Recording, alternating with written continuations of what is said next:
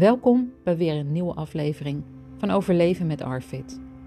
In deze podcast ga ik in gesprek met Eline de Haan. Zij is als gedragswetenschapper, cognitief gedragstherapeut en EMDR-therapeut werkzaam bij Serenlo.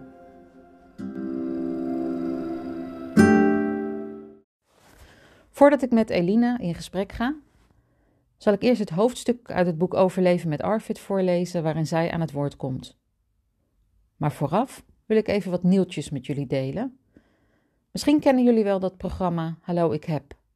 Afgelopen drie seizoenen hebben ze Hallo ik heb kanker uitgezonden. En dit programma heeft vorig jaar de Gouden Televisierster Jeugd gewonnen.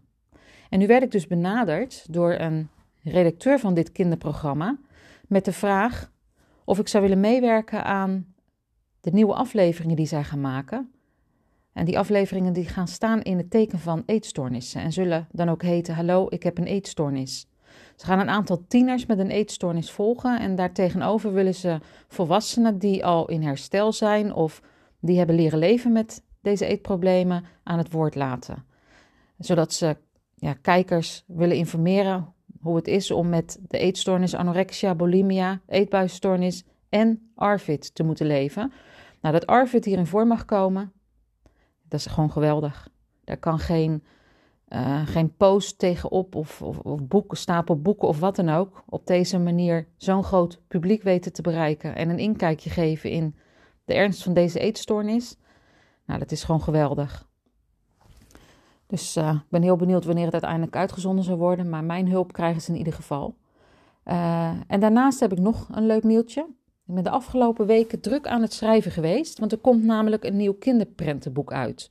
Dat boek heet Thijs en Trace leren eten. En ze gaan uh, in dit boek op avontuur door groente- en fruitland. En we laten dan zien, ja, ik zeg we, want ik schrijf dit boek samen met spel- en eettherapeut Michel Wolfs. En hij uh, woont in België. En hij heeft ook in het boek Arvid te Lijf meegewerkt. Nou, samen zijn we dus bezig. Ik vanuit uh, ja, dat ik schrijf en hij omdat hij therapie geeft aan kinderen met deze eetproblemen. Uh, gaan we dus samen een boek schrijven waarin we laten zien hoe Thijs en Trace hap voor hap en stap voor stap leren lusten. Het is een heel leuk avontuur dat voorgelezen kan worden. Maar daarnaast staan er ook allerlei tips en tools in voor ouders, leerkrachten en verzorgers. En wat het nog het allerleukste is, vinden wij zelf, dat is dat er bij elk hoofdstuk een QR-code staat, waarmee je naar een leuke YouTube-video kan gaan. Uh, en samen met Thijs en Trace aan de slag kunt gaan met het leren lusten. Dus we willen de kinderen erbij betrekken. Nou, dus bijvoorbeeld uh, als Thijs en Trace een appel moeten leren lusten, of mogen leren lusten, net hoe je het ziet. Uh, dan vragen we dus in, in het filmpje van vraag eens aan mama of, uh, of ze nou een fruitstuk naar keuze voor je wil snijden en op een schoteltje wil leggen. En hoe ver kom je al? Durf je er naar te kijken? Of durf je het misschien al aan te raken? Of durf je eraan te ruiken? Of durf je er misschien al aan te likken? Nou, we willen de kinderen dus stap voor stap meenemen in dit proces. En het is heel interactief, want we gaan ook vragen of ze antwoorden willen sturen, een fotootje willen sturen of een knutselwerkje willen maken en daar een foto van willen sturen. Dus we willen ze echt betrekken hierbij en uh, ja, met kinderen in contact komen. Dus we hebben er heel veel zin in. En in het najaar hopen we dat dit boek uh, in de boekhandels komt te liggen. Dan wil ik ook nog even de agenda voorlezen aan jullie. Want 2 juni is het Wereld Eetstoornissendag. Jullie zijn allemaal van harte uitgenodigd door de WEDAT-commissie om aanwezig te zijn in het Zonspark te Arnhem. Er is een heel mooi programma opgesteld waarin ruimte is voor muziek en diverse lezingen. Uh, ik zal zelf ook als spreker aanwezig zijn om aandacht te vragen voor de eetstoornis ARFID. En tot slot zullen we met elkaar in gesprek gaan tijdens de Social Walk. En dan gaan we met elkaar wandelen door dat park heen, een stukje door Arnhem. Um, en hopen we dan tijdens die wandeling met elkaar in gesprek te gaan over wat deze eetstoornis betekent voor je in het dagelijks leven. Uh, gewoon een stukje ondersteuning en erkenning. Uh, nou, voor informatie over deze dag kun je kijken op de website van WEET, de Nederlandse Patiëntenvereniging voor Eetstoornissen. Of je kunt uh, op internet zoeken op WEDAT 2023. En daarnaast ga ik s'avonds naar de bibliotheek in Zeewolde.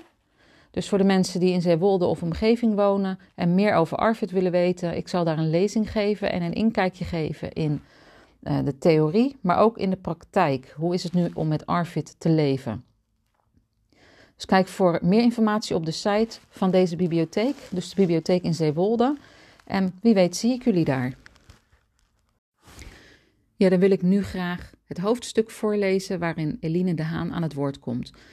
In de tijd dat ik haar sprak, dat is denk ik al 2,5 jaar geleden, was zij nog gedragswetenschapper en cognitief gedragstherapeut uh, en werkzaam als behandelcoördinator bij Zijcentra in de locatie Malden. En vanuit deze functie behandelde zij kinderen met ARFID en stuurde zij een team van behandelaren en groepsbegeleiders aan bij de behandeling van kinderen met deze eetproblemen. Inmiddels is zij werkzaam bij Serenlo. Eerst even ter informatie over Eline zelf. Zij heeft pedagogische wetenschappen gestudeerd en volgde vervolgens een opleiding tot cognitief gedragstherapeut. Ze studeerde af in de richting verstandelijke beperking. En dat is ook de richting waarin ze nu weer is gaan werken, met uh, kinderen met een verstandelijke beperking. En ze vertelde mij: Ik kreeg les van Daniel Zijs, oprichter van Zijcentra. Dankzij hem ben ik in aanraking gekomen met het zindelijkheidsteam van Zijcentra en begon ik na mijn opleiding als behandelaar bij het team Zindelijkheidsproblematiek van Zijcentra. Na vijf jaar maakte zij de overstap van het zindelijkheidsteam naar het E-team. En ze vertelt hierover: Tijdens de zindelijkheidsbehandelingen raakte ik vertrouwd met de principes die ook gebruikt worden bij de eetbehandeling.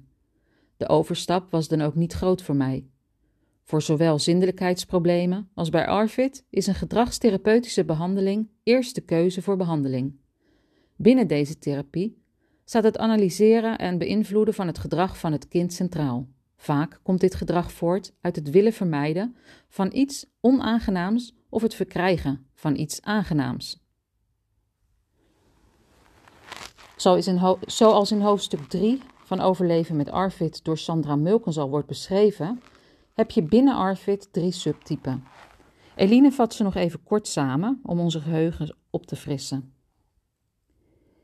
Er is een subtype waarbij voeding geweigerd wordt vanuit bepaalde sensorische kenmerken. Kinderen die te maken hebben met dit subtype van ARFID vinden het heel lastig om bepaalde structuren of consistenties in hun mond te verdragen. Daarnaast heb je een type waarbij kinderen bang zijn dat er iets ergs gaat gebeuren als ze een bepaald voedingsmiddel eten. Ze zijn bijvoorbeeld bang om te stikken als ze bepaald eten op zullen eten. Als derde heb je het type waarbij kinderen geen interesse in eten hebben en geen hongergevoel ervaren. Ze hebben snel een vol gevoel en stoppen dan met eten. Als gedragstherapeut binnen zijcentra heeft Eline gemerkt dat kinderen heel negatief en zeer uiteenlopende associaties met eten kunnen hebben. Een negatieve associatie zorgt er vaak voor dat je iets niet wilt doen of, zoals in dit geval, wilt eten, legt Eline uit. Zij zullen er alles aan proberen te doen om, waar ze bang voor zijn, te vermijden. Ik neem even de angst voor spinnen als voorbeeld om deze angst uit te leggen. Stel je voor dat je erg bang bent voor spinnen en je krijgt een spin in je nek. Je zult na dit incident nog banger voor spinnen zijn en ervoor zorgen dat je in de toekomst niet meer in dezelfde situatie terechtkomt. Je gaat situaties vermijden om herhaling te voorkomen. Dit is precies wat er gebeurt bij kinderen met eetproblemen. Gedragstherapie is erop gericht om stap voor stap te laten ervaren dat de negatieve verwachting die een kind over eten heeft niet uitkomt. Hierdoor wordt een associatie neutraler en positiever. We zien dat, dankzij de positieve ervaringen die deze kinderen tijdens de behandeling opdoen, de angst op de achtergrond raakt en het kind niet langer voeding zal vermijden. Neem bijvoorbeeld een spersieboon, een groente die voor de meeste mensen geen negatieve herinneringen of verwachtingen oproept. Voor veel kinderen die wij in behandeling hebben, is dit echter een groente die nare associaties oproept. We proberen met positieve ervaringen de negatieve verwachting weg te nemen. Langzaam maar zeker zie je het besef ontstaan dat zij deze negatieve gedachten ten onrechte hadden en dat de praktijk lang niet zo erg is als zij dachten. Gedragstherapie kan bij elke leeftijdsfase toegepast worden. Cognitieve gedragstherapie kan echter pas vanaf 6 à 8 jaar ingezet worden. Soms is dat zelfs nog te jong, want een kind moet hierbij aan zelfreflectie doen en zijn of haar gevoelens goed kunnen verwoorden. Toch kun je ook bij heel jonge kinderen elementen uit de cognitieve gedragstherapie verwerken. Het doel van cognitieve gedragstherapie is de verwachting die iemand bij een bepaalde situatie heeft op te sporen en te disconfirmeren. Je laat het kind of de jongere ervaren dat de verwachting die hij of zij heeft niet uitkomt. Cognitieve gedragstherapie is een vorm van psychotherapie. Tijdens deze behandeling krijgt de behandelaar en de cliënt zelf zicht op de denkpatronen en de gevoelens van de cliënt. Vervolgens wordt geleerd hoe de patiënt de gedachten die ongewenste gevoelens oproepen, om kan buigen naar gedachten die wel gewenste gevoelens met zich meebrengen, de zogenaamde helpende gedachten. We willen het kind laten zien dat waar het bang voor is vaak niet uitkomt. Bij de jongere kinderen of kinderen met een laag ontwikkelingsniveau kun je geen cognitieve gedragstherapie doen, maar wel gedragstherapeutische behandeling. Zij zullen het vertrouwen in eten terug moeten krijgen door middel van positieve ervaringen. Ik neem opnieuw dat spersieboontje als voorbeeld. Als een kind tijdens de behandeling een spersieboon heeft gegeten en heeft gemerkt dat de angstige verwachtingen die hij of zij over dat boontje had niet is uitgekomen, win je stap voor stap het vertrouwen in dat boontje terug en zal de volgende oefening al een stuk makkelijker verlopen. Eline vertelt dat zij bij de jongeren die zij behandelen terug kunnen vallen op de cognitie. Na een oefening bespreken we met een jongere of de verwachting die hij of zij over een bepaald voedingsmiddel had ook daadwerkelijk is uitgekomen. We zien dat de kinderen die wij onder behandeling hebben vaak bang zijn voor het onbekende. Als we doorvragen waarvoor zij precies bang zijn, weten ze het dikwijls niet goed te verwoorden. Het is belangrijk dat we de jongeren helpen de angstige verwachting goed te formuleren. Dit helpt om ons de onjuistheid van hun verwachtingen aan te tonen. Ik heb een jongen behandeld die zo bang was voor kaas dat hij in de supermarkt niet langs de kaasafdeling durfde te lopen. Hij kan zich niet herinneren dat hij in het verleden nare ervaringen had opgedaan met kaas. Soms is het onduidelijk wat de oorsprong van een bepaalde angst is. Maar het kan ook zijn dat er in die periode, dat een kind nog niet verbaal was, de preverbale fase, iets is gebeurd waardoor er angsten zijn ontstaan. Tijdens de behandeling wordt er met beloningen gewerkt. Er is echter één groep waarbij externe beloningen minder goed werken, vertelt Eline. De kinderen die het subtype ARFID hebben, waarbij interesse in eten of hongergevoelens ontbreekt. Dat is een moeilijkere groep om te behandelen. Bij deze kinderen speelt de belonende werking, die het vullen van je maag kan hebben, geen rol. Centra behandelt kinderen tussen de 2 en 18 jaar. Elke leeftijd heeft zijn voor- en nadelen. Kinderen moeten altijd eerst andere hulp hebben gehad voordat zij een behandeling bij zijcentra in, in aanmerking komen, want zijcentra is wat je in de hulpverlening derde lijnszorg noemt. Bij zijcentra worden intensieve behandelprogramma's geboden. Dat betekent dat er een dagbehandeling of 24 uur zorg, alleen op de locatie Malden, geboden kan worden. Een 24-uursopname is soms nodig, maar wordt altijd zorgvuldig afgewogen. We zijn momenteel bezig met het bouwen van een ouder kindhuis bij onze locatie in Malden. Hierbij nemen we het stukje hechting ook mee in het behandeltraject. Even ter informatie. Dat huis dat staat er inmiddels al enkele jaren en ik sprak haar toen dat nog in aanbouw was.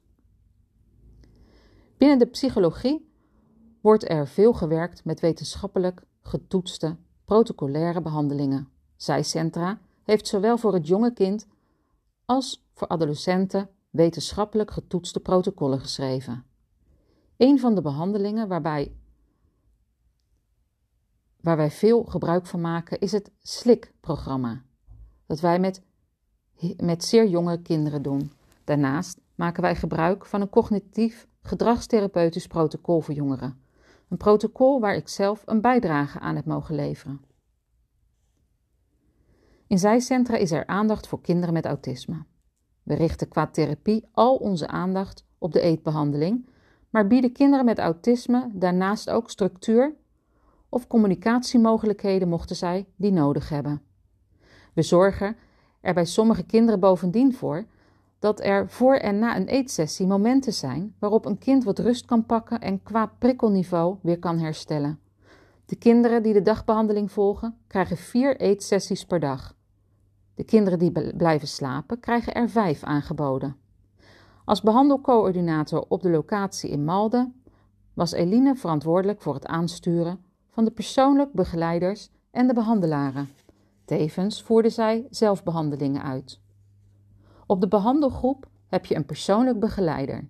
Deze regelt alle dingen op de groep en ziet toe op het functioneren van het kind binnen de groep, vertelt Eline.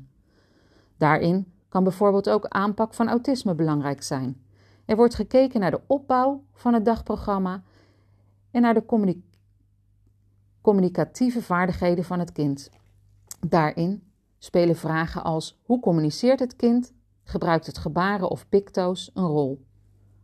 Op het gebied van onderwijs houdt de persoonlijk begeleider contact met de leerkracht van het kind en biedt het schoolwerk aan. Daarnaast heb je een behandelaar, dat is een gedragswetenschapper, psycholoog of orthopedagoog. De behandelaar is betrokken bij de intake, diagnostiek, maakt een op maat gemaakt behandelplan en voert tevens behandelsessies uit. Hoe lang een behandeling zal gaan duren is lastig te voorspellen. Soms gaat een behandeling verrassend voorspoedig, maar het kan ook veel langzamer gaan dan vooraf gedacht. Alleen het jongerenprogramma is wat makkelijker te voorspellen, want dat duurt vier tot maximaal zes weken. Het kost tijd om positieve ervaringen naast negatieve ervaringen te bouwen. Je hebt nu eenmaal veel positieve ervaringen nodig voordat het vertrouwen is teruggewonnen. Ouders spelen een belangrijke rol tijdens de behandeling. Zij moeten opnieuw leren eten met hun kind en dat proberen wij zo intensief mogelijk te doen. Er zijn evaluatiemomenten, behandelplanbesprekingen, maar daarnaast oefenen ouders een dagdeel in de week mee met hun kind. De behandelaar staat dan in de eerste instantie model voor ouders. Ouders kunnen hun verhaal altijd bij ons kwijt, benadrukt Eline. We kunnen kinderen de technieken aanleren, maar als ouders het vervolgens thuis op moeten pakken, is dit anders dan wanneer je dat als professional doet. We vragen aan de ouder wat de eetstoornis van hun kind met ze doet en bespreken hoe de aangeleerde principes na de behandeling toegepast kunnen worden in het gezin. Het is Eline opgevallen dat veel ouders ten onrechte rondlopen met schuldgevoelens en van mening zijn dat de eetproblemen van hun kind door hun toedoen zijn ontstaan. Ik merk dat deze gedachten soms worden gevoed door buitenstaanders en dat de meningen snoeihard zijn op dit gebied. Zelfs opa's en oma's en andere familieleden voeden deze gedachten met opmerkingen als: Geef hem maar een weekje aan ons, dan zorgen wij wel dat hij eet. Indirect impliceert dit soort opmerkingen dat er iets mis is met de opvoeding van de betreffende ouders, of dat je als ouders gefaald hebt en dat doet pijn. We willen als behandelcentrum het schuldgevoel dat ouders hebben wegnemen en niet met de vinger wijzen. Wel is het belangrijk dat we samen met ouders bekijken welke patronen binnen het gezin niet helpend of onderhoudend zijn bij het eetprobleem en deze aanpassen. Eline wil benadrukken dat het ontstaan van voedingsproblemen veel complexer is dan enkel de opvoeding. Ik hoor regelmatig van ouders dat ze ten onrechte pedagogisch veroordeeld worden door hun omgeving. In de praktijk zien we dat de eetstoornis van hun kind in de kern geen pedagogische oorzaak heeft, maar wel pedagogische onmacht tot gevolg kan hebben. Dat is iets heel anders. Belangrijk is dus dat familieleden, vrienden en kennissen van gezinnen die te maken hebben met ARFID steun bieden aan deze gezinnen. Pas op met uitspraken die indirect impliceren dat deze eetstoornis de schuld is van de ouders. Ik wil nu in gesprek gaan met Elina en ga haar een aantal vragen stellen over een behandeling, maar ook hoe zij het uh, programma Gezonde Scholen ziet, dat langzaam wordt uitgerold over Nederland. Uh, de schuldvraag, waar ligt die nu? Is het nu de schuld van ouders dat deze kinderen eetproblemen ontwikkelen? Uh, zijn er manieren om deze eetproblemen te voorkomen? Nou, dat zijn allemaal vragen die ik bij haar neer ga leggen en daar gaan we een mooi gesprek over voeren.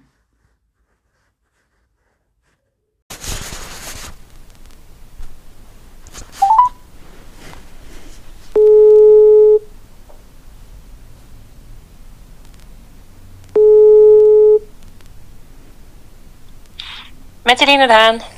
Goedemiddag, met Rita Maris. Hallo. Goedemiddag. Wat fijn dat je met de woord wil staan, want ik heb net jouw uh, hoofdstuk gelezen. Het is alweer, ik denk zo'n twee, tweeënhalf jaar geleden dat we elkaar hebben gesproken. Ja, hè? Ja. Ja, ja. ja dat zat ik net af te vragen, ja. Maar, uh, het is echt al een tijd. Ja, want ik ben benieuwd, ben jij nog werkzaam bij Zijcentra? Uh, nee, sinds de zomer niet meer eigenlijk. Sinds augustus heb ik mijn laatste werkdag gehad. Oké, en wat doe je tegenwoordig? Uh, ik ben uh, in september gestart bij Cerelo. Dat is een uh, organisatie voor mensen met een verstandelijke beperking. En ik werk eigenlijk op de GGZ-poli voor mensen met een licht verstandelijke beperking. Dus ik geef eigenlijk therapie aan ja, voornamelijk volwassenen met een licht verstandelijke beperking. En ook problemen in ja, de geestelijke gezondheid eigenlijk. Oh ja, en, en komen dan de eetproblemen zoals die je gewend was te behandelen bij ja, zijcentra, komen die nog voor? Nou, die heb ik nog niet, niet in therapie gehad. Uh, we hebben wel wat vragen erover gehad. Uh, maar ik heb ze nog niet, niet gezien. Terwijl eigenlijk, uh, ja, het zou wel moeten bestaan. Hè? Dus dat, ben benieuwd of dat nog gaat komen. Of dat er misschien nog wat meer bekendheid aan gegeven moet worden. Ja, want dat is natuurlijk wel iets wat jij heel mooi kan hè, binnen de organisatie. Om dit onder de aandacht te brengen. Precies. Ja, hey, en even terug naar zijcentra. Ja. Ehm, als je op zoek bent naar hoogfrequente therapie, dan is er eigenlijk geen andere optie om bij zijcentra aan te kloppen? Of heb jij het idee dat er nog wel andere mogelijkheden zijn? Nou, voor echt een hele intensieve therapie, uh, ja, niet denk ik. Je hebt wel natuurlijk bijvoorbeeld bij de Maartenskliniek, Sint Maartenskliniek, wat kortdurendere programma's. Dat is ook wel heel intensief, alleen wat korter. Um, maar het is landelijk wel heel ingewikkeld om, om eigenlijk goede therapie te krijgen die aansluit bij de problemen die kinderen, kinderen en jongeren soms kunnen hebben um, als er sprake is van ARVID. Um, dus echt bij het hoog, de hoogintensieve therapie denk ik ook dat je wel het best op de plek bent bij zijcentra. Ja, uh, en dan die wachtlijsten hè, waar je tegenaan loopt. Ja, ja. Als ik zelf kijk naar onze eigen situatie. Uh, mijn zoon staat vanaf september 2022 op de wachtlijst. En hij is in januari 2024 aan de beurt. Okay, nou, dat zijn natuurlijk wachtlijsten die niet wenselijk zijn uh, voor de jeugd. Hè? Want hun leven staat als het ware ook stil. Als je het over ARFID hebt, nou, dat weet jij ook wel. Dat het niet alleen lichamelijk gevolgen heeft, maar ook psychosociaal. Uh, hè, dus feestjes, uitstapjes, familiebezoeken, alles komt een beetje stil te liggen zolang er nog geen behandeling is geweest. Hè? Ja, dat is heel verdrietig, hè? want je komt dat ook, ook ja, dat, dat zal ook jouw eigen ervaring zijn, dagelijks, uh, bijna dagelijks wel tegen. Hè? Dan word je getrakteerd op school of uh, ja, er is iets van schoolfruit of je hebt een verjaardag of uh, je gaat bij een vriendje spelen en dan wordt je iets aangeboden. Um, dus die wachtlijst is heel verdrietig mijn ervaring is wel dat het bijvoorbeeld in de eerste lijn of in de tweede lijn heel lastig is om ook een passende therapie te vinden die, die wat laagdrempeliger is. Dat is wel, dat blijkt, dat is heel ingewikkeld gebleken. Uh, ja, in de ervaring die ik ook toen ik nog bij zijcentra werkte, die ik had. Ja, want even, want ik hoor jou ook zeggen, uh, als het gaat om scholen, hè, dat er, uh, nou ja, we weten allemaal dat, dat het programma Gezonde Scholen mhm. -huh. wordt uitgerold ja. over Nederland. En dat het eigenlijk, ja, dat het een toekomstbeeld is om straks voor, de, voor het ontbijt en de lunch te gaan zorgen, maar in ieder geval voor de lunch. Wat ik nu ook al hoor is dat er al op zo'n 600 scholen in Nederland een warme lunch wordt uh, bezorgd. En ik hoor ook dat er kinderen zijn die op de dagen dat die warme lunch wordt bezorgd niet eens naar school durven te gaan. Um, hoe kunnen we deze kinderen helpen? Want dit is een programma waar eigenlijk geen rekening wordt gehouden bij kinderen met een eetstoornis als ARFID. Ja, ja, nou wat ik denk dat het een beetje tweeledig. Het kan heel positief zijn, denk ik, dat er gewerkt wordt aan, aan gezond eten. Ook voor kinderen met ARFID kan dat uh, een positief effect hebben, mits daar denk ik voldoende kennis is over wat is ARFID. Um, wat is ARFID en hoe kan je zorgen dat bijvoorbeeld het eten, want dat is belangrijk, een positieve ervaring wordt.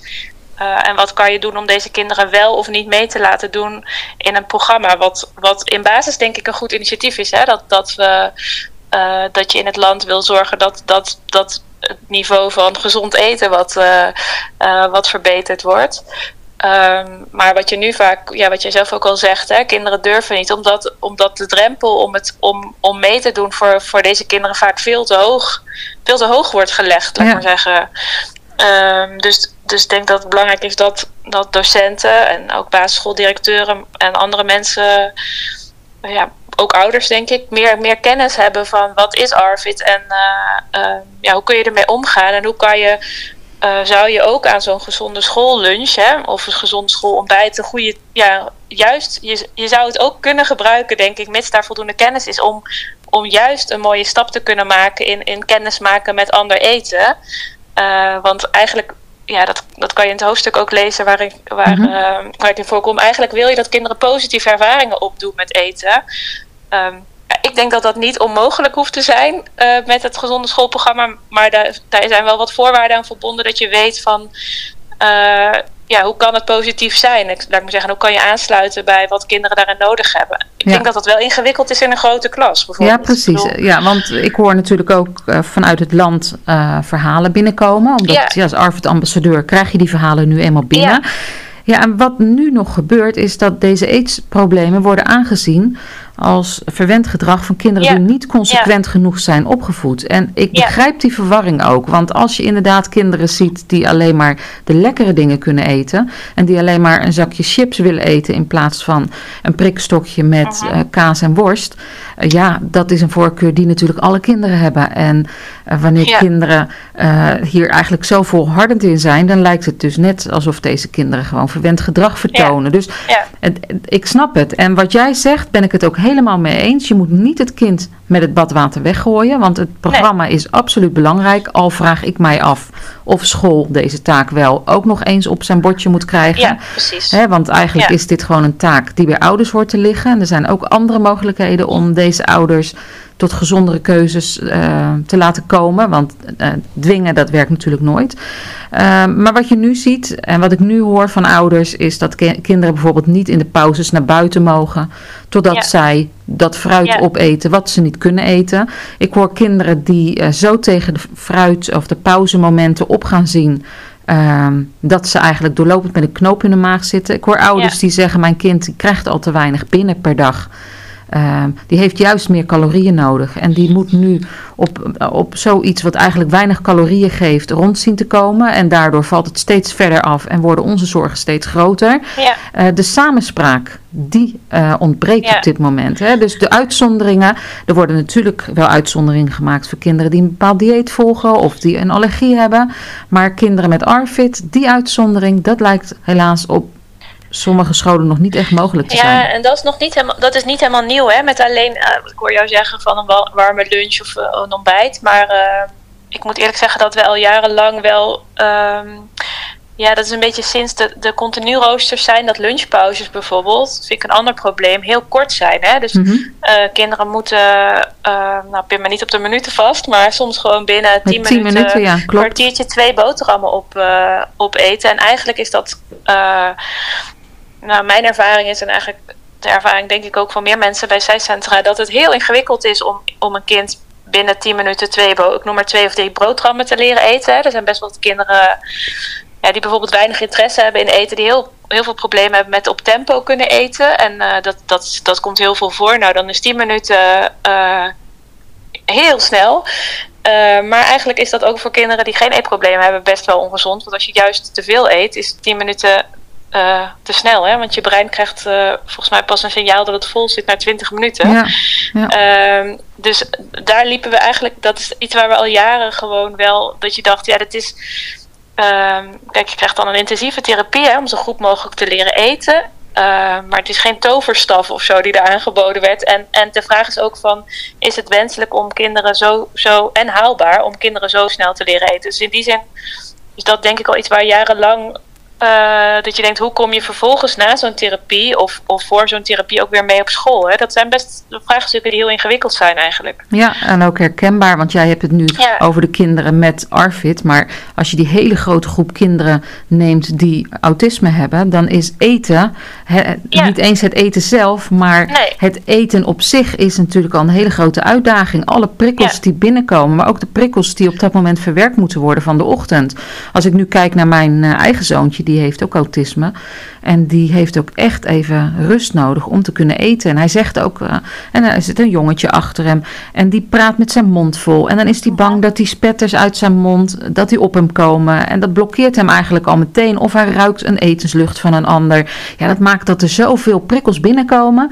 Dat eten echt een uitdaging is. En dan krijgt hij maar zes stukjes mee. En dan doen we natuurlijk, hij eet ook geen korstjes. Maar ik hoor ook dat er discussies zijn over korstjes. En dan adviseer ik ook van, nou, ouders, laat het niet zo ver komen als deze discussie er is. En als het voor een kind zo moeilijk is om die korstjes op te krijgen. En dat daar, daardoor deze kinderen niet buiten kunnen spelen. Geef die korstjes dan niet mee. Maar ja, daar hebben scholen soms ook alweer uh, problemen mee. Want die korstjes die horen eromheen te zitten. Ik denk, ja, dus... Eh, ja, het is best lastig. Dus er is meer voorlichting nodig op scholen over deze ja. eetproblemen. Nou, ik denk kennis en, en achtergrond en weten wat, wat, er, wat, wat ARFID is en wat er kan spelen. Um, en dat het niet gewoon verwend eetgedrag is. Hè? Zo van, van nou ja, uh, deze ouders zullen wel niet kunnen opvoeden. Ik, ik krijg dit kind wel aan het eten of laat hem maar een weekje bij ons logeren. Nou, dat zal een docent niet zeggen, maar dat hoor je uit de omgeving ja. best vaak.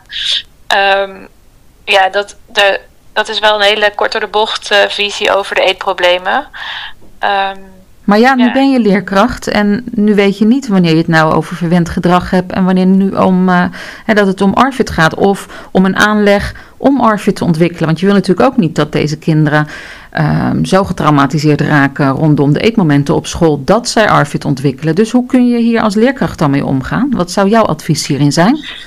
Ja, ik het is heel lastig om daar een soort gouden, gouden regel voor te zo van, nou dan, uh, weet je, dan is het ARVID en dan niet. Hè? Het, blijft natuurlijk, het is geen natuurkunde of zo. Uh, mm -hmm. uh, het is altijd een, een beoordeling ook um, die niet zo zwart-wit is. Daar is ook wel wat grijs gebied in.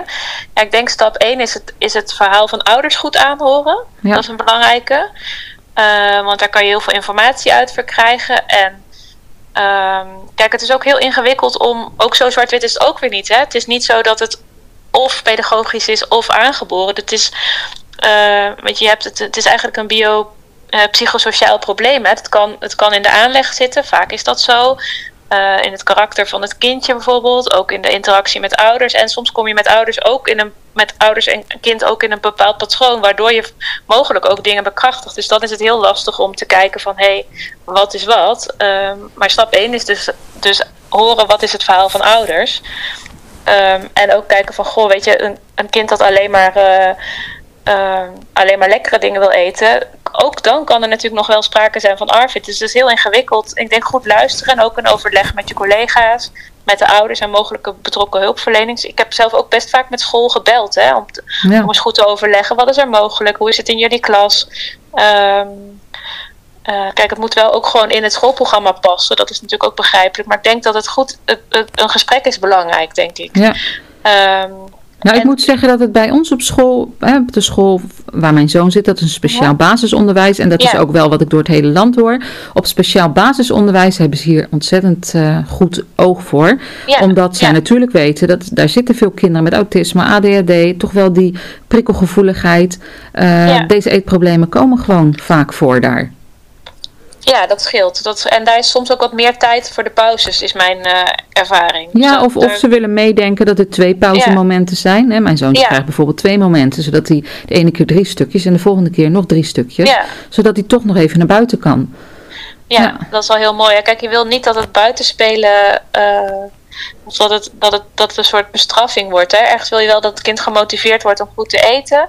Uh, maar je wil niet dat een kind in een hele pauze alleen in een klaslokaal zit of op een bankje naast de juf. Want dan, dan wordt het een hele nare ervaring. En um, ja, dat, dat wil je Of, of dat eigenlijk, en dat is voor sommige kinderen ook erg. En zeker als je het hebt over gewicht, uh, stress, dat, dat brood gewoon weer lineair daarmee naar huis komt en er helemaal niet gegeten wordt. Nee. Um, daar krijgen ouders ook heel veel zorgen van. En, uh, en terecht, hè, want soms is het gewicht ook heel laag en zorgelijk. Ja. Ja, en, en dan is eigenlijk het eerste punt wat jij zei, wat het belangrijkste is, en dat onderstreep ik ook echt als ouder van, is in gesprek gaan. Want zo'n kind heeft natuurlijk ook de voorgaande jaren deze eetproblemen al gehad. Het komt niet ja. uit de lucht vallen. En ja. meestal kun je dat al tijdens een uh, eerste gesprek met de leerkracht al duidelijk maken van joh, dit is wat er speelt. Ga, ga het nu niet forceren. Ga niet proberen dit varkentje te wassen, want zo werkt dat niet bij deze eetproblemen. Nee. nee. Nee, en ik denk dat het begint natuurlijk al veel vroeger. Hè? Ik bedoel, dit zijn dingen ook die vaak bij consultatiebureaus al bovenkomen. Uh, en waar het heel lastig is om in te schatten van is dit een overbezorgde ouder of, of niet. Um, mijn ervaring is dat het ook heel wisselend is hoe dat, hoe dat kan lopen eigenlijk. Uh, je zou hopen dat, kijk, ook al ben je een overbezorgde ouder, wil je je wel gehoord voelen. Um, en dat je ook op tijd signaleert van hé, hey, hier, hier loopt toch iets niet helemaal goed. En hier kunnen we al laagdrempeliger dingen aanreiken. En dat is er gewoon nog niet. Dus dat is, nou, je hoopt voor de toekomst dat dat er wel gaat komen. Ja, ja want als je kijkt, uh, in onze situatie had mijn zoon het dan gelijk vanaf de geboorte. Dus er was mhm, eigenlijk niets wat je hieraan uh, kon voorkomen. Nee. Maar is het nou zo dat er ook een bepaalde groep is? Hè? Dan heb ik het niet over de groep die ARFID hebben gekregen doordat zij uh, overgevoelig zijn voor de sensorische kenmerken van eten, maar een groep kinderen die heel erg lang blijven hangen in de fase van neofobie. Uh, daarvan hoor ik ook dat er kinderen zijn die hier dus eigenlijk zo lang in zijn uh, blijven hangen dat ze ARFID ontwikkelen. Zou er met deze groep kinderen niet iets preventief kunnen gebeuren, zodat zij nooit ARFID hoeven te ontwikkelen? Ja, weet je wat, wat, wat je wil als je, als je nieuwe dingen spannend vindt, hè, of bang dat er iets naars gaat gebeuren als je iets eet, dan wil je eigenlijk in kleine stapjes positieve ervaringen opdoen. Hè? En het is met eten heel ingewikkeld, want het advies is natuurlijk niet dwingen. Um, en dat is ook goed, want je wil een kind niet dwingen. Maar ik denk wel als je bijvoorbeeld uitgaat van angst, hè, dus dat is uh, in heel veel gevallen zo. Dat is, ja, ik vergelijk het altijd met als, je, als een kind angstig is om de zee in te gaan. Dat ik maar zeggen, kijk, je gaat als ouder niet moet je ook absoluut niet doen. Je kind oppakken, uh, ook al spartelt tegen en hem de zee ingooien, laat ik maar zeggen. Maar je zou wel willen dat, dat je kind bereid is om eventjes naar de zee toe te lopen. Eventjes met de handen of met de voeten te voelen. Misschien een stapje de zee in en zo stapje voor stapje wel gaat zwemmen. Um, dat klinkt misschien als een rare vergelijking, maar zo gaat het met eten ook. Hè? Kijk, je, je, als je kind niet bereid is om dingen te proberen, ga je niet zeggen, nou eet, eet hier je bord boerenkool of, of neem gelijk een hap. Uh, maar zijn er wel in een voorfase heel helpend om positieve kleine stapjes, al kijk je maar even naar een plaatje van boerenkool of uh, ja, dan ruik je er even aan. Of ga je het even snijden? Of misschien wil je wel het even aangeven aan je moeder als die, ja, of je vader als die aan het koken is. Of wil je het pakken in de supermarkt. Dat zijn, ik denk dat uh, dat kan natuurlijk ook voor zo'n programma op school gelden. Als je in kleine stapjes positieve ervaringen opdoet met eten, uh, dan leert eigenlijk een kind uh, van hé, hey, ik kan dit en er gebeurt niet waar ik bang voor ben. En ik heb mijn eerdere ervaring is ook dat er niks ergs gebeurt. Ik heb er alleen wat meer tijd voor nodig dan misschien een gemiddelde ander. Ja, hoewel je dat kunt afvragen. Er zijn heel veel kleine, kleinere kinderen die natuurlijk daar moeite mee hebben. Alleen niet zo hardnekkig. Nee. Um, er zijn eigenlijk twee dingen die jij zegt. Hè? Uh, ik kom uit een uh, generatie, nou, bijna 47, uit een generatie dat, waar je bang voor was, daar werd je doorheen geholpen. En dat ging altijd wel op de manier van, uh, niet dat mijn ouders zo waren, maar dat was wel eigenlijk wat in die generatie normaal was. Dus wel, hup, die zee in en er doorheen gaan. En dan merk je dat je niet bang bent en dan lukt het wel. Um, worden we niet wat te veel gepamperd in deze tijd? Want dat is wat, wat ik eigenlijk terughoor. Hè? Ja. Oud, uh, veel oudere mensen vragen mij uh, in onze tijd huppatee, gewoon doorduwen. En dan kregen ze door dat het lekker was. En dan was er helemaal geen probleem. En nu hoor ik maar dat al die kinderen een eetstoornis ontwikkelen. Moeten we niet gewoon wat, meer, wat harder zijn en wat meer doorpakken met z'n allen? En dat is de vraag ja. die ouder, oudere mensen bij mij neerleggen. Ja. Ja, nou ja, pamper is altijd een uh, wat, wat lastige term natuurlijk. En gewoon doorduwen, dat, dat is weer het andere uit. Maar ik denk wel, ja, ik ben zelf cognitief gedragstherapeut. En heb daardoor ook veel kennis van het behandelen van angst. En eigenlijk is vaak een eetbehandeling het behandelen van angst. Kijk, als je angstig bent. Ik weet niet of je zelf ergens angstig voor bent. Maar als je iets eng vindt, dat weet ik bij mezelf, dan ben mm -hmm. ik niet geneigd om het uit mezelf te gaan doen. Dan kan ik nog zo gemotiveerd zijn om bijvoorbeeld. Um, het te gaan leren of te gaan doen. Maar de angst overwint vaak. Uh, uh, ja, die wint vaak van, van de motivatie, laat ik maar zeggen. Zo werkt dat bij volwassenen, zo werkt het bij kinderen, zo werkt dat eigenlijk bij iedereen. Um, en dan kan je zeggen: nee, doe het maar op jouw tempo, maar heb je wel een soort steuntje in de rug nodig. Um, dus ik denk een soort. Um, ja, liefdevol directief zijn soms als ouder. Ja. Om wel het kind aan te moedigen en een beetje proberen van nou jij kan dit en we gaan dit toch doen, um, is wel denk ik heel helpend in ouderschap. Ik denk met en ook uitstralen van nou dit is niet iets waar je bang voor hoeft te zijn.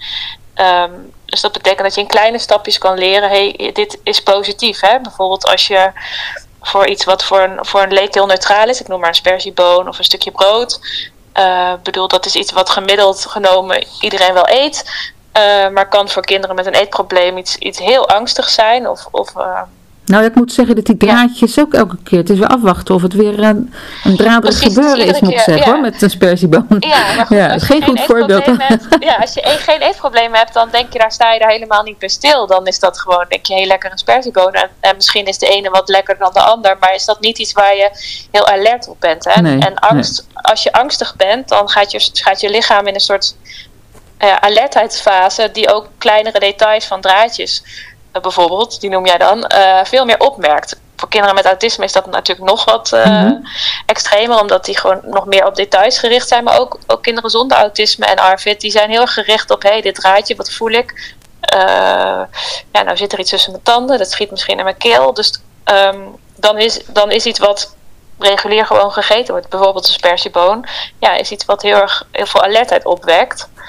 Um, en is het, kijk, je kunt zeggen, je eet gelijk een bord spersiebonen en je moet dat maar gewoon eten, punt. Um, maar je kunt ook kijken, goh, hoe kan ik mijn kind wel stimuleren om te, zeggen, om, om te kijken van dat hij wel bereid is om daar wat mee te gaan experimenteren en oefenen. En, en ook positieve ervaringen opdoen. Ik denk, als, je, als, je, als je helemaal, helemaal niks vraagt van een kind, dan ontneem je eigenlijk ook de kans dat er misschien wel. Stappen worden gezet, hè? Ja, en ook positieve ervaringen en ook lol en ook een gevoel van zelfvertrouwen. Hè? Van hé, hey, hey, ik kan dit. En, uh, uh, um, en ik denk, ja, bij zijcentra heb, veel heb ik veel ervaring gehad dat dat kan. Hè. Ik word een jongen behandeld die was bang voor kaas. Nou, die durfde in de, supermarktschap, in de supermarkt nog gewoon niet langs de kaasafdeling te lopen. Um, en die is op een gegeven moment heeft hij zelfs kaas gegeten. Vond hij niet lekker, maar uh, ik was wel heel trots van, nou ja, eerst kon ik niet eens langs de kaasafdeling en nu heb ik het gegeten. Ik vind het super vies. Ik ga het niet weer eten. Nou, dat is ook niet erg als dat alleen kaas is. Je mag ook best iets niet lusten, maar ik heb wel mijn angst overwonnen. En dat, dus als je, als je het niet stimuleert of wat, uh, wat meer. Uh, ja, wat meer probeert je kind toch over te halen, dan ontneem je hem ook een positieve ervaring. Ja, want jij zegt het niet lekker vinden van eten.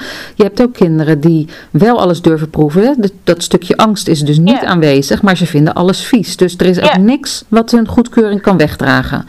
Hoe kom je daar dan doorheen? Ik, eh, en dan kun je zeggen, maar eten hoeft niet lekker te zijn. Eten moet functioneel zijn. Maar als je kind bij elke hap zit te kokhalzen, hoe kan je daar dan doorheen komen? Ja, nou bij deze kinderen zie je vaak, en die groep die ken ik ook, ja, die, die durven wel een hapje te proeven, maar daar blijft het bij. Uh, soms is het heel lastig om te achterhalen van wat is dan, wat is er erg aan dat iets vies is. Hè? Um, want ergens wil je bijvoorbeeld in de behandeling, wil je uh, ja, eigenlijk de cognitie, die, de, de negatieve cognitie die een kind heeft achterhalen en die ja, zo noem je dat, falsificeren. Om te kijken, nou, het is niet, niet kloppend of niet helpend. Uh, en bij vies en niet lekker is dat soms heel lastig. En daar ga je meer kijken van, nou, ik vind dit niet super lekker, maar ik kan het wel eten. Oh ja, uh, ja. En zul je ook door het vaker te doen, want smaak moet je ook een beetje ontwikkelen, denken, nou ja, ik vind het misschien niet, niet meer zo heel vies. Ik vind het gewoon ook niet super lekker, maar kan het wel doen. En uh, het gaat er gewoon een beetje bij. Je, je moet ook patronen insluiten. Hè? Bedoel, mm -hmm. Iedereen eet wel eens dingen die minder of meer lekker zijn. En um, daar, daar kun je wel wat aan wennen als je het maar blijft doen. Hè. Je ziet heel vaak dat kinderen dan stoppen bij één hapje.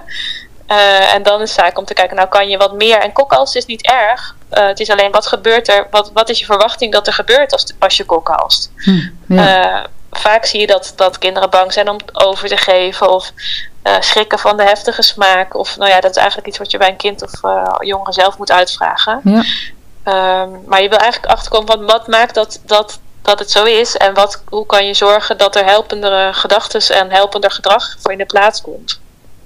En daar is dan eigenlijk weer die hoogfrequente therapie voor nodig? Of kan dat ook door één keer in de week therapie te volgen?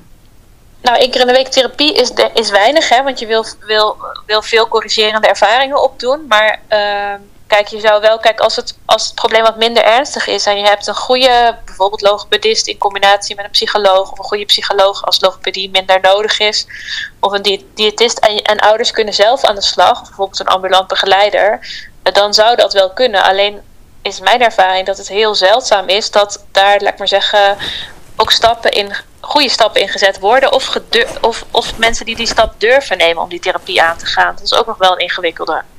Ja, dat is vooral met volwassenen natuurlijk ook wel lastig, hè? Want die stok achter de deur, die is er vaak niet meer. Ze hebben een weg gevonden om met deze eetproblemen door het leven te gaan. Ja.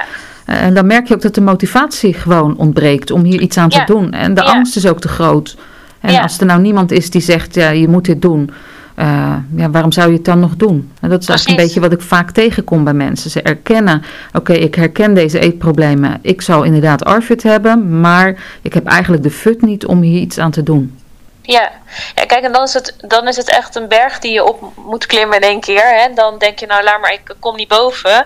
Terwijl als je de taak, laat maar zeggen, in kleine stukjes knipt... Um, dan kan je ook voor volwassenen wel denken: oké, ik ga nu toch dit oefenen. En misschien ben ik nog niet. En dat als je volwassen bent, voelt dat gauw ook heel ingewikkeld. Hè? Want dan ben je nog niet bij je einddoel. En waarom zou je dat doen? Ik, wil pas, ik, ik ben pas tevreden als ik een bord spersiebonen kan eten, ik noem maar wat. Uh, maar zou je als therapeut ook helpend kunnen zijn om te denken: nou, weet je, ieder stapje is er één. En kleine stapjes zijn gewoon makkelijker te zetten. Want inderdaad, als je volwassen bent, is er geen ouder die zegt: je gaat dit nu gewoon doen. Uh, maar zou je wel kunnen kijken: hey, ja hoe, hoe zit dat met jou? Wat kan wel? Hè? Wat, wat, wat lukt je wel? Want de angst wint, als de angst te groot is, wint hij het als je thuis voor je bord zit. Ja. En want uh, zou voor, voor volwassenen niet een zelfhulpgroep werken met, uh, al is het online, met mensen die elkaar motiveren? Zoals dat je bijvoorbeeld ook hebt uh, als je gewicht wil verliezen. Ja. misschien in, in het kader van een eetstoornis niet zo'n handige opmerking, maar hè, daar heb je ook zelfhulpgroepen voor. Ja. Um, nou ja, er zijn natuurlijk wel, wel ook, ook uh, volwassenen en ook jongeren en ook kinderen met ARFID die wel juist een te hoog gewicht hebben. Hè, doordat mm -hmm. ze uh, juist heel veel ongezonde dingen eten. Uh, um, dus dat kan soms wel een motivatie zijn. Dat is, dat is in de ARFID kan dat soms juist wel een positieve motivatie door weer gezonder te worden. En zelfhulpgroep ja, dat weet ik niet zo goed eigenlijk. Nou ja, als je dus met elkaar uh, twee keer in de week uh, ja. s'avonds een uurtje ja. afspreekt en je zegt, nou, uh, ik heb dit leren eten of met elkaar een bepaald product. Dat is eigenlijk, dan kom ik op mijn laatste vraag, want met dit idee ben ik nu ook bezig met het schrijven van een kinderboek. Um, want je wilt eigenlijk ouders meer tools in handen geven. Dan heb ik het niet over de groep mensen die uh, autisme hebben en, en daardoor eetproblemen hebben ontwikkeld. Maar dan heb ik het echt over die groep kinderen die het gewoon ontzettend eng vindt om een hap ja. in groente of fruit te zetten. En die dus eigenlijk een heel beperkt menu hebben doordat ze bang zijn om nieuwe producten te leren. En, en als ouders heb je daar weinig tools voor in handen. Als je dan vraagt ja. om hulp bij een consultatiebureau, wordt er mm -hmm. meestal gezegd: dit is een tijdelijke fase. Dan krijg je wat standaard tips en dan moet je het mee doen. Maar soms. Heb je heel eigenwijzige kinderen of heel gevoelige kinderen. En dan kom je er gewoon niet door zelf. En dan worden deze problemen steeds hardnekkiger als je maar lang genoeg wacht. En ja, dan heb je dus kans dat het ARFID wordt. Nou, voor deze groep kinderen uh, ben ik samen met, uh, met een spel- en eettherapeut uit België uh, oh. bezig met het schrijven van een kinderboek waarin we naar groente- en fruitland gaan. En oh, in groente- en ja. fruitland leren we dus verschillende soorten groente en fruit kennen.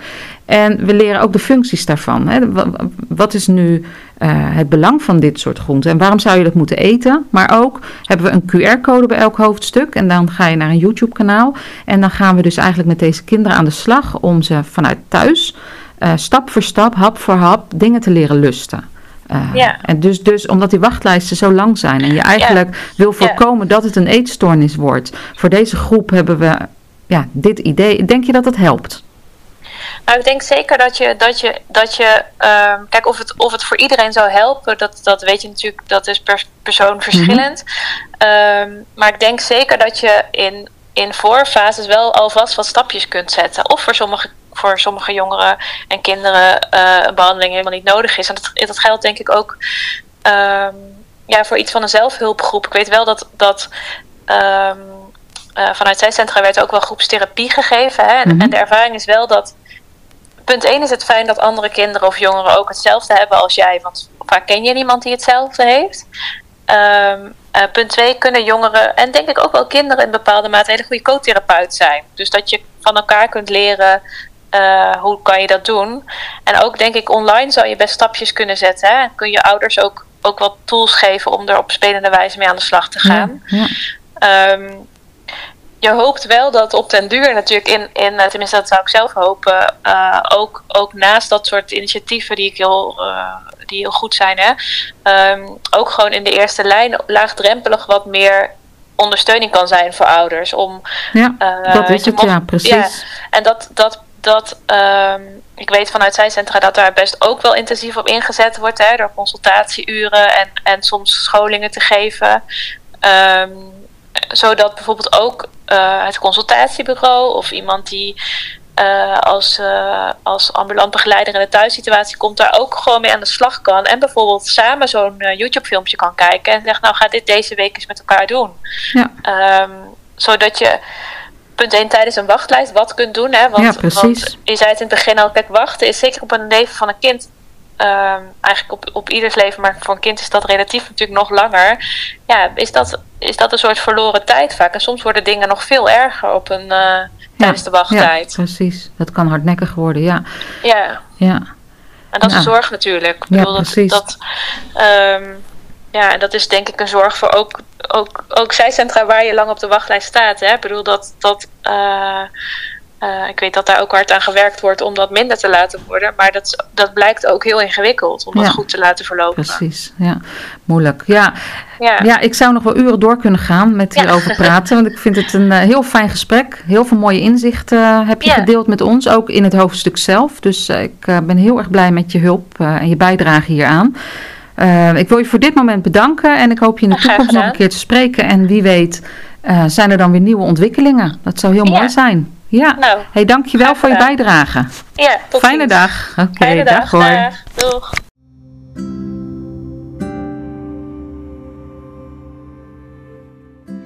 Ik vond het een mooi gesprek en ik ben ook heel blij dat Eline hier aan mee wilde werken. Maar hiermee zijn we wel aan het einde gekomen van deze podcast. Als er vragen zijn aan de hand hiervan, kun je mailen naar overlevenmetarfit.soulcom.nl. Je kunt je vragen ook stellen in de besloten Facebookgroep van Arfit te Lijf. In deze groep zitten ruim 3300 zorgprofessionals op het gebied van Arfit, ouders van kinderen met Arfit, pubers en volwassenen met Arfit. Tot slot wil ik iedereen die privé, als leerkracht op school of als zorgverlener te maken heeft met kinderen met ernstige eetproblemen, en meer te weten willen komen over Arfit, aanraden de boeken Overleven met Arfit en Arfit te lijf te lezen. Wil je daarnaast aan het kind met Arfit uitleggen wat Arfit is, dan zou je Thijslust geen ijs kunnen kopen of lenen. Dit kan bij elke Nederlandse boekhandel en bij de bibliotheek. Ik wil jullie hartelijk bedanken voor het luisteren naar deze podcast en hoop dat jullie de volgende keer ook weer zullen luisteren. Want dan spreek ik een moeder over de behandeling van haar zoon met Arfit. En nu hebben we het gehad over een behandelaar bij zijcentra, maar dan gaan we dus spreken met iemand die onder behandeling is geweest bij, bij zijcentra. Natuurlijk ook heel mooi om het vanuit dat oogpunt te kunnen zien en horen. Maar bedankt voor jullie aandacht en hopelijk tot de volgende keer. Fijne dag verder. Dag.